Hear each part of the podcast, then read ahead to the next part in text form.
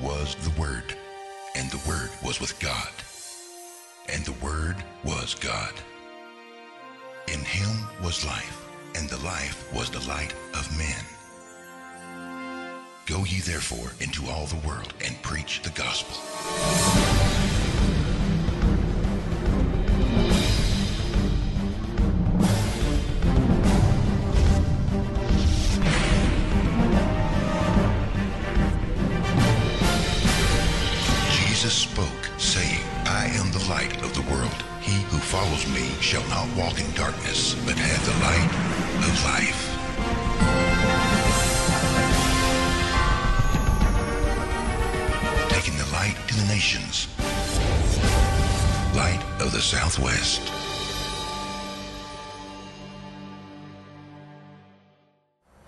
Welcome to Light of the Southwest. I'm Amy Cooper, and I have the honor of getting to share with you a friend of mine from Israel.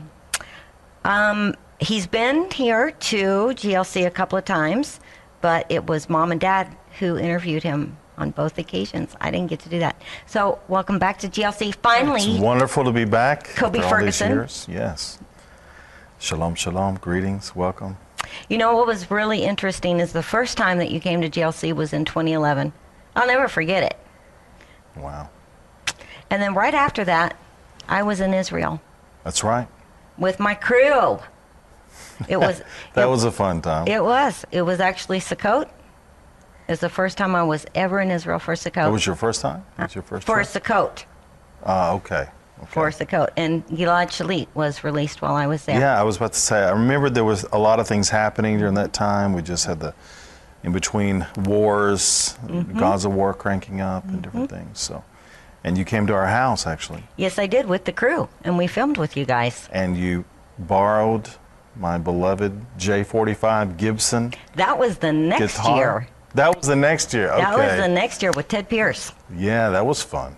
It was. So Ted Pearce wh- was doing our music. You had a, a special uh, uh, birthday Mother. uh, surprise, right? Oh, your mom. That's right. That's right. And your wife, Shani, sang at Mom's surprise birthday party in Tel Aviv that year. so that was okay. That was in the hotel there, right?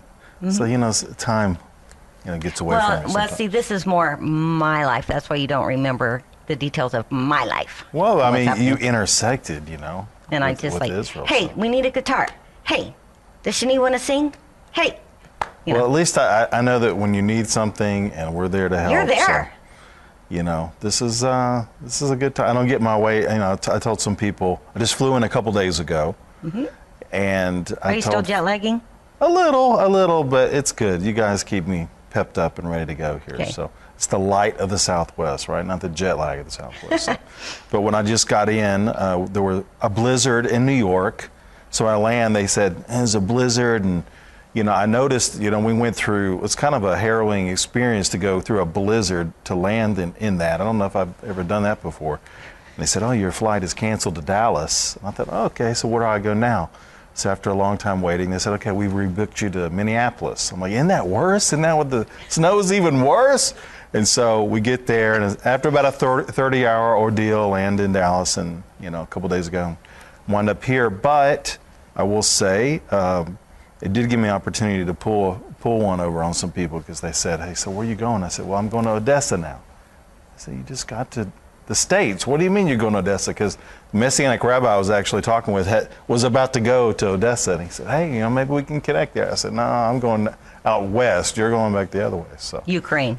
So, but yes, Odessa, the Ukraine, the original, but maybe they named it after Midland, Odessa. So- Well, you know, here in Texas, we have cities named for all kinds of stuff. So if I really get on a roll, I can. I mean, it, within all all in the same day, I can travel travel to Odessa. I can go visit Palestine, which really doesn't exist. Only in Texas does it exist. Mm-hmm. And I can also go to Paris. That's right. So And there's probably a whole lot more we're not even thinking about. But Texas is, as you know, a whole other country. It's pretty So big. okay, so Kobe, a lot of people don't know anything about you because we have new viewers. Mm-hmm. There are some who are probably like really glad to see that you're finally back. I know that for a Mm-hmm. It's been a fact. while. And um, I want you to to share with everybody really your great story because you're a Alabama boy, right? Married Yes. to a Sabra, born in Israel, and she's a believer. And She is. She's not first generation. So, kind of share a little bit about that story and what that's like. Well, well, I've told the story so many times, and you know, I uh, have to remember where to go. So my parents are uh, from Birmingham, Alabama.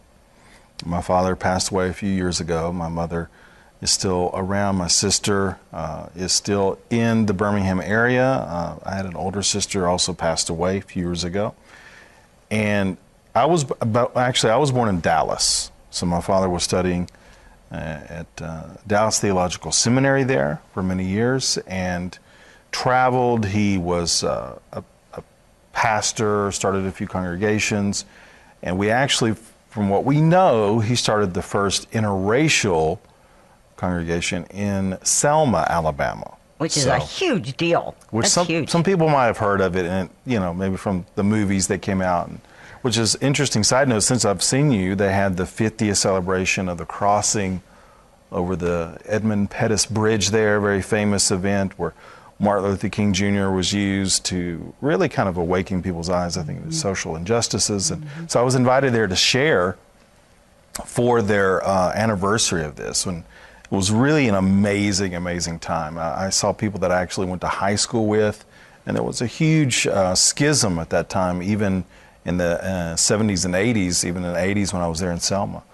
And so, really, a time of reconciliation. And I actually just I shared with them about Israel and how all this is important for Israel's sake. So it was just an amazing thing. So growing up there was that's a whole nother program in itself. But uh, being in being in uh, Selma, Alabama, was uh, difficult, but also I, I- feel prepared me in a lot of ways for uh, going to Israel. And it's one of the things actually is on our heart is to see uh, African Americans actually come into. I think they have a special role in uh, this end times scenario regarding Israel. And so, if any African Americans are out there watching this, black, folks from all over the world, go to our website, email me. I can send you. There's an article we did called uh, Dr. King's Unfinished Business that was something I didn't realize was being birthed in my heart uh, years and years ago, my whole life and experience there in Selma. And the thing is that he had planned a trip to Israel, and Israel had actually opened up their doors to him. Uh, but he was, uh, the Six Day War broke out, and then he was assassinated months later. So that trip never happened. And he was bringing a group of thousands of African Americans, black choir on the Sea of Galilee. It was just amazing thing. kidding. They had opened up the proverbial, given them the keys to the city, and, it, and also they were marching uh, into Jordan. And so I know this was more social justice oriented, but he was going to bring it and share the gospel, and they actually wanted to hear about Jesus, about Yeshua. Course, you know they just don't know the word Yeshua over there as much, but and so then he was taken out. So I, I wonder if that's part of the en- enemy's plan to stop. And then unfortunately, a lot of uh, anti-Semitism and bigotry and hatred against Jews actually came out of that community. So I really feel like there's a, and I, I correspond with a lot of well-known uh, black leaders in the U.S. and they feel a, uh, a draw, like a mantle is on their generation to bring a new relationship. Because if you see some of the earlier pictures of uh, uh, Dr. King going over the bridge, he's arm in arm with Abraham Heschel, one of the most iconic rabbis the last hundred years. And they're arm in arm over the bridge. For some reason, he was taken out of the movie. I don't know.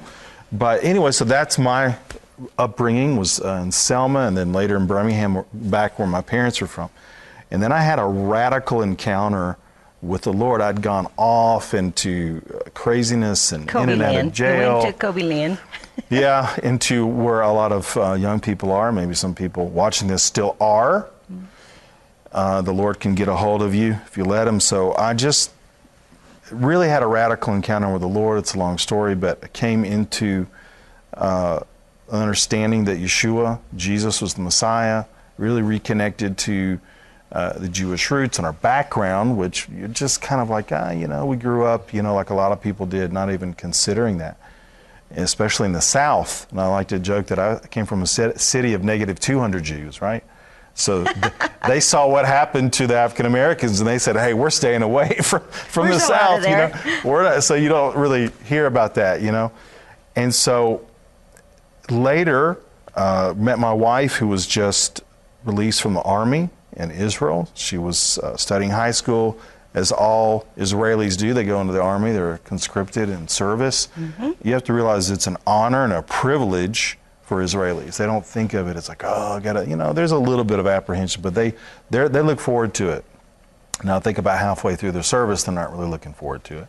Uh, they look, but it's it's very difficult and it's a- an intense period of time. But she was released from this because she just asked, "Hey, can I get a deferment to go study uh, abroad?" So she's going through uh, boot camp and being enlisted in that whole process, and they let her out early to go study and uh, a move of God that was happening in Florida, where we met.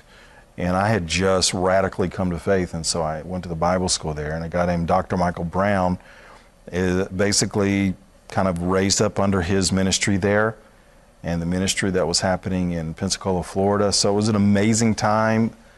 Went to Israel after that, and um, where we've been for almost 20 years now. Of course, my wife born and raised there, and our five children born and raised in the land. And her parents, her mother actually came first time in 1967, and uh, her father came in 73 to 76, uh, air, uh, somewhere in that uh, range. And they started Maoz Ministries, which are, they're just pioneers in the land, just really an amazing, amazing family. So I kind of married into that family. And also, going be- back before that, her grandparents started a little place in Dallas called Christ for the Nations. Maybe some of your listeners had heard. And I think Shani's grandmother was actually here Mm-hmm. She years and years was. Freda ago. right? Lindsay, she sure was. Mom and Dad remember that well. So I, I'm just blessed. To, I feel like my father being a pioneer of a lot of things, and then now kind of all of our families, her side and my side coming together. And yeah, being the land of Israel. She's a second. Now we have our children. So that's the third generation of Israeli believers in the land. And Born in the land. Now, second generation uh, Sabras, which Sabra is. You know what the phrase Sabra means? It's a cactus. Okay, well, a lot of viewers might know. Prickly not on the outside and sweet on the Well, you, inside. you guys call it the prickly pear cactus, right? Isn't that what it's called Yeah. down here? Somebody had to tell me about that. I said, well, we actually... we have some outside. do you guys eat them? Because in, Yeah. in Israel, we eat them. I mean, they They're can wonderful. become, certain kind of species can be, be very sweet. Mm-hmm. And Israelis like to put them in, in ice cream, kind of like you Really? would strawberries. Yeah, they're really good in ice cream. Try it, by the way. Vanilla Right. ice cream with some kind of little syrup. There's actually syrup and stuff from it. So the idea, and I can attest to the genuineness of this. Now, this this is a metaphor that they give themselves. So uh, it kind of sounds a little harsh, but that is the Israeli way. So the the sabra or the prickly pear cactus.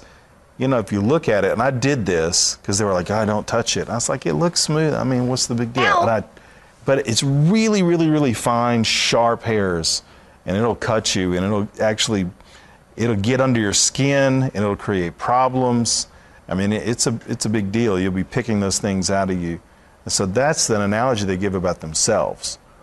They say that we're the sabras, we're the, that that prickly pear fruit, and if you touch us, we'll cut you. We're very tough and sharp on the outside, as native-born Israelis are. But uh, if you can get past that rough and tough and even dangerous exterior, some of the most beautiful people in the world.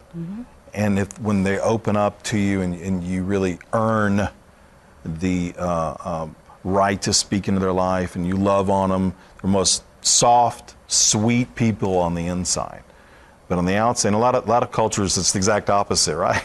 Sweet on the outside, but then when you get in, inside, it might not be. You wish you wouldn't have gone there. The case, but but this, uh, but in this case, um, yeah, I mean, you, the world could see a certain view of Israel.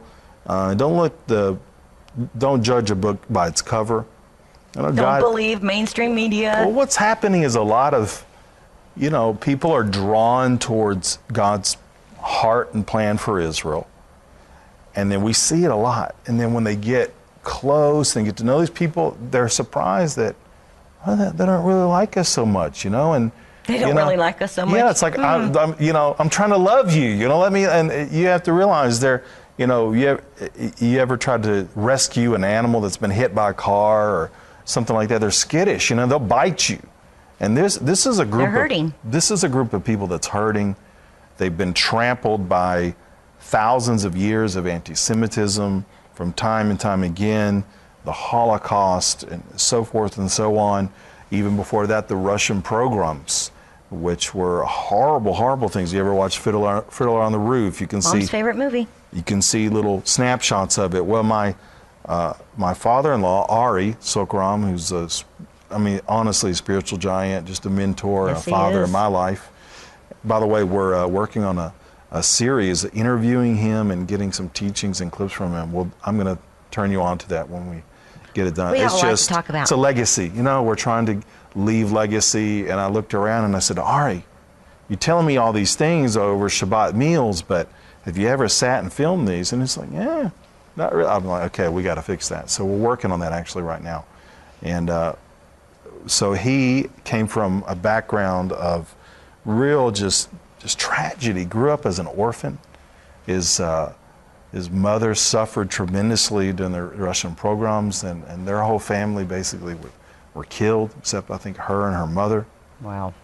and so ended up trying to get into Israel, rejected into France, and never found a way, and ended up eventually in the U.S. where uh, my father-in-law was born. So you have these people that came from such a difficult, persecuted background. No wonder they're they're a little, you know, reticent. Even At the hands of the church, I the might add. hand mostly of for. Now we understand Hitler and people like that were not Christians, but they don't know that That's right. because uh, by, you know he he followed you know being a Christian on, on paper by creed. You know we understand. Well, those weren't real Christians, and people you know that that follow the Lord understand that, but they don't, and they're taught in their Jewish history the anti- anti-Semitism of church and church history and the church fathers, people that are hailed as amazing men of God. You know, I was just in somebody's home and they had this wonderful mural that was beautiful of the, the early church fathers. And I thought that, isn't that interesting, you know, the, that almost half of them, or maybe all of them, were extremely anti-Semitic. Mm-hmm. And led towards people like Hitler taking some of their writings. You know, Hitler, when, when they captured uh, him and you know went into his office and, and found different things, uh, they found some of the writings of Martin Luther sitting right. right there. And so, anyway, it's just really fascinating that uh, people don't even they, they can study church history, they don't even know that part of it. And so, no wonder they're a little reticent to receive friendship from Christians. But we are in a new time, though. Things are changing. Things are changing, but now, Kobe, I know that you have a modern day challenge in the land of Israel. Mm. Okay, so we've been in Christian television now for 35 years, and we've seen a lot in Christian oh, television bet. that we really don't like. You see a lot of people that are shysters, and for some reason, the Christian audience isn't recognizing that these people are actually shysters. Why are you giving them money? Okay, so that's one thing. But then when it comes Yeah. to the land of Israel, I'm telling you, ministry after ministry after ministry is using the Jewish people and is using the land of Israel to line their pocketbooks. That's what it's all about. We're There's not, really any substance there. And I'm telling you, I know in my heart of hearts that the Jewish people who live in the land, especially if they're secular, they recognize it where Christians don't. What do you do with that now? And how is that affecting your ministry? Well, it's interesting you bring it up. Um, we've, and not going into details, but all of us who, now people need to realize um, we're, we're Jews who believe in Yeshua, believe in Jesus. Some people call them Messianic Jews or there's different nomenclature about that. But we're, you know, we live as Jews. We're Israeli citizens, and, and our heart is for our people, you know, and we obviously connect with Christians, and, and I speak in, I'll be speaking actually in a lot of congregations and churches on this trip. And so there are brothers and sisters in the Lord. Mm-hmm. But we still maintain uh, our own identity. So I think it comes from, you know, I don't, I don't know the motivations. I don't want to say there's a, it's a desire for money. I think at times it is. I think it can become a thing where you see, okay, the Lord's trying to draw people towards Israel. Let's say Christians, non Jews, mm-hmm. which, by the way, biblically, there's two groups of people Jews and non Jews. There's not some kind of like morphed crypto version somehow in between, but, uh, you know, we'll talk about that maybe in a little bit. But you have these people coming over there for various reasons. Maybe they really genuinely begin wanting to help, and I, I've encountered that many mm-hmm. times. But along the way, they encounter that rough, tough exterior, and they say, okay, well, forget this. We're used to being praised. We're giant ministries. We have a, a huge budget. We're used to people just jumping when we snap our fingers, and Israelis aren't going to jump at anything, you know, especially if you snap your fingers. But you can court them and be, and they can sniff. There's just a gift God gave I believe, to the, especially Israelis, but to the Jewish people, mm-hmm. is they want authenticity and they want a genuine heart connection with people. We say, bebetin, they want to feel it in their gut.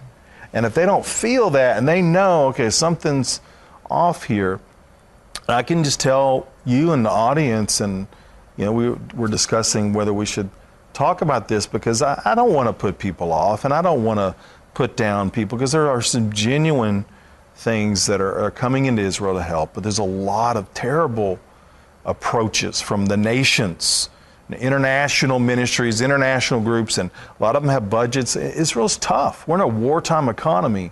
And so the body of believers, which is very small, maybe 10, 15,000, some people say the numbers are larger. I think it's about 10 or 15,000. And then when you're talking about native born Israelis, now that number is even much, much, much smaller. But they, so we are there needing help, and then these internationals come and they say, "Hey, we're going to buy this facility. We're going to build this. We're going to do this." And you think, "Wow, yeah, we want to help you. I mean, maybe we can see a reciprocal help here with the ministries that we've had, and in our case, almost 20 years, and others, my in-laws, more than 40 years they've been there, and and some even longer, and not very many." And so it's like, well, okay, we've been here a while. Is there a way to kind of connect and help us while we try? But usually what happens is they, and I know this is a harsh word, but I feel like they plunder us for the resource that we are as an Israeli body. You know, I know I, I told people for years coming from Alabama, I spoke Subaru.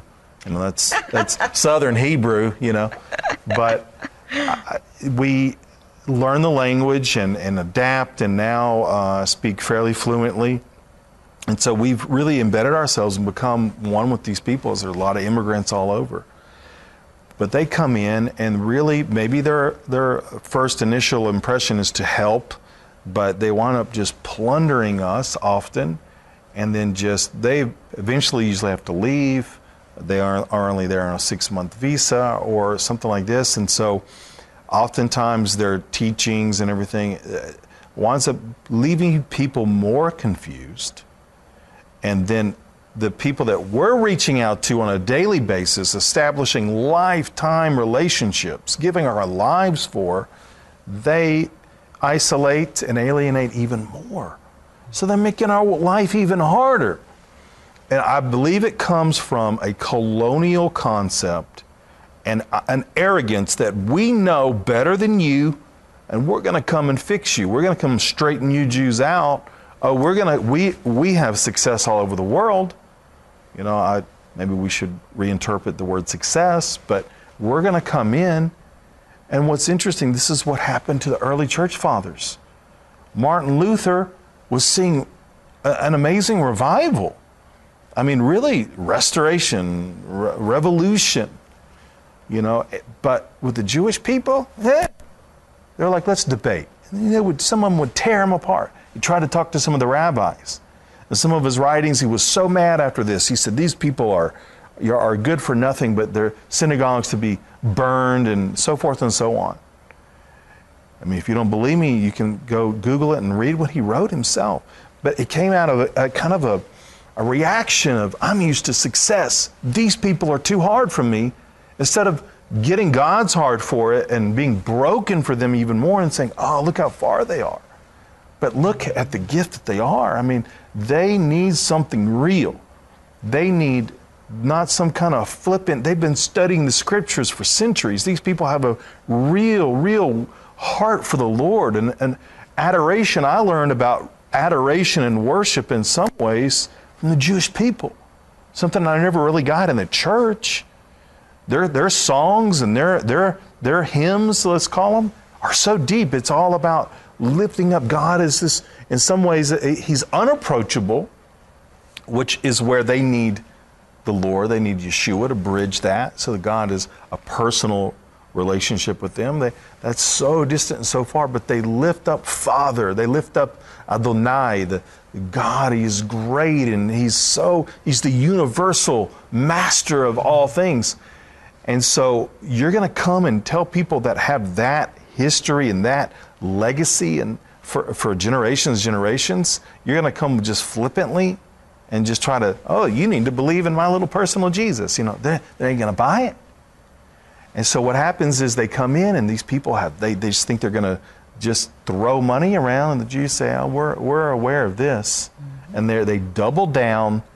And then here we come in and they, and they're associating us sometimes with these people, uh, some, and many times, you know, un, un, unrightfully associating us, guilty by association. Mm-hmm.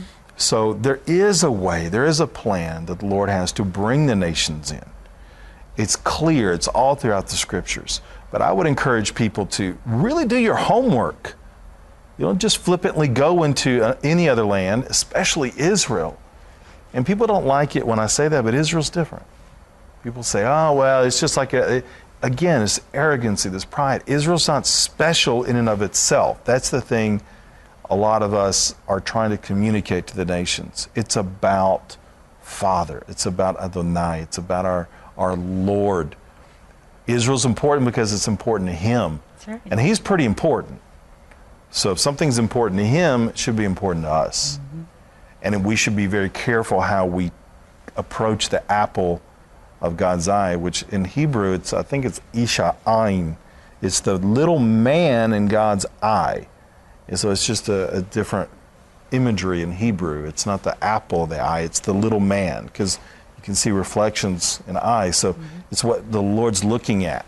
And he's looking at the, the reflection in his eye is this people called Israel. And you're going to touch that, you're going to touch the Lord's eye. So again, sometimes unknowingly, unwilling, willingly, but there's a plan, and I hopefully we're beginning to see the beginnings of this, where the nations, and we have great relationships with uh, uh, Gateway Church, if I can uh, mention them, for example, because um, they've come in. They're a group of people that came in, and they they just say, "Where does here here? How can we bless? How can we help?" And there are a few other people like that, but that just is one that people. And I, at first, when they came in, they asked Shani to come and be a part of some of their worship conferences and other things that are. I thought, who are these, what do these people want? They're some of the only people that I've encountered that are getting it. The Lord's been speaking to them. They've been doing their homework. They've been processing what do the scriptures say about Israel and how do, how do the Gentiles, how do we relate to this? And so sometimes it takes people that don't have an identity crisis and they they what happens is people begin to feel and then you have the other side. So you have internationals or they could be small or big budgets that really doesn't matter. They come in and they think and they might legitimately have something to offer. But you have to come in the scripture says that uh, kings and queens and, and princes will be your nursing mothers says in isaiah about israel. And you know, it's kind of like, you know, ooh, we're not going to tell people that You know, you're, you're going to like serve us. You will bow down and serve the people of Israel. Uh, but my father-in-law said he got a kind of an image of he was changing uh, one of his kids' diapers years ago, and he realized he had to bow down when he was changing them. And now I have five children. I'm very, very familiar with this. You know, uh, too, too familiar. Oh Lord. And you change, and you, but you have to get low when you're dealing with an infant. When you're dealing with somebody small and has not really come into their maturity yet. And the nations, God has developed uh, uh, some powerful people in the Lord in the nations. But they need to learn how to come into a situation. Even King Solomon was one of the greatest to ever live. When the Lord spoke to him, he said, I don't even know how to come in and out of a place yet. This is a very humble statement. It's like, I don't, there's protocols, there's ways. I don't even know how to come in or out. And I feel like people have no clue how to come in or out of Israel, whether you're physically going in and out, I even meaning it spiritually. How do you connect with Israel? How do you, how do you disconnect? How do you share Israel? And a lot of people are just saying, oh, I know, I know. And it's such an arrogance and pride, and it's creating havoc on the ground in the land. I, you know what? When, in the book of Revelation, Yeshua says, Yeshua's of course, God's big word, right? Shua means salvation. It's deliverance, healing. It's being saved from drowning, from sin, hell, death. Salvation's God's big word. That's Yeshua. So when we're talking about Yeshua, we're talking about the, really the answer to everything. So in Israel, a lot of people they, they, they come, they have this identity issue. They don't know um, really how to relate to Israel, but they have a passion. Some of them begin with a passion or a desire, whether it's selfish agenda or it's genuine. The Lord's the judge of this. But what starts to happen is they start saying, oh, you know, there's, there's this relationship with Israel I want. I see things in the scriptures. I'm fascinated by all these things, and they, they might be believers in Yeshua but they come and they become uh, usually into a situation where their identity begins to become confused because they they usually have some kind of uh, insecurity in and of themselves or somehow they become i believe that there's a strong spirit of deception too mm-hmm. that happens mm-hmm. i think that's very clear and for whatever reason they began they, beg- they start to look at themselves as a part of Israel in a way that's unscriptural and it's just not real. Either they began to miss, they began to think of themselves as spiritual Israel. You'll hear that a lot, mm-hmm. and they're, they'll misinterpret certain scriptures, like in Ezekiel 37 and other places where the, the Lord's just trying to tell through the prophet Ezekiel, "Hey, I'm going to bring the Jews back into the land, and it's going to be one nation." You're not going to know it as Judea and Samaria. You're not. You're going to. You're going to know it as Israel. I'm going to make it one house. And the importance of that passage is in the end it says, "And when I bring them back into the land, I will save them. I will let them know God's big word, Yeshua." Well, what have some of these people done? They've said, "Well, that means that there's two houses and you know then somehow we're secretly a part of some tribe or something there's there's many many variations but the, but the, the reason that's so tragic to me is that, oh no, they've lost their identity. And they don't even understand that they have an important plan in God's salvation of the Jewish people to bless Israel. Because in Romans 11 11, it says the gospel went to the Gentiles to make the Jews jealous. Well, it's just kind of a really subtle but blatant and bold replacement theology that says, okay, we also love Israel, but now we're also, we are Israel.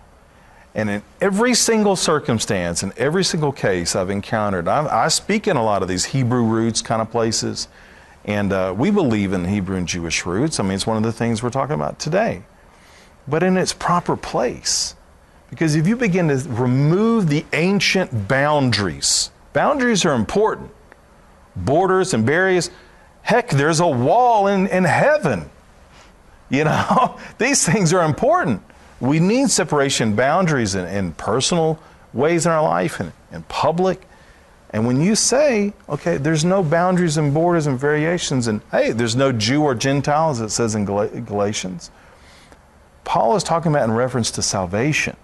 There's, there's access, whether you are a slave or a free man, a Jew or Gentile, whether you're a male or female. It's actually referring to the Levitical law where you were not allowed to freely worship the Lord if you had defects, if you were a slave. If you're a woman, there are certain restrictions because of her, time of the month and things like this. So he's referring to that and saying, no, no, no, we're, we're free in the Lord now in reference to salvation and relationship with the Lord. Those distinctions don't matter. He wasn't trying to remove the ancient boundary of gender. That's not what he was saying. And he's definitely not removing God's delineation between Jew and Gentile. And when that is moved, I see all kinds of weirdness and strangeness, and it creates havoc and destruction upon God's people, Israel. The very people that some of these people claim to love, they love themselves. And they're not accepting God's plan for them in a humble way to come in and to be a blessing to the Jewish people and to Israel. Kobe, as you've been talking, there's just scripture after scripture running through my head. Good. And one of the things that's so important, we have to remember that God's ways aren't our ways.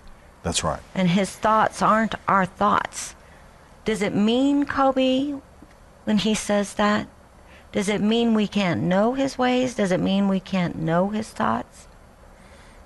Well, or does it mean don't assume that my thoughts are your thoughts?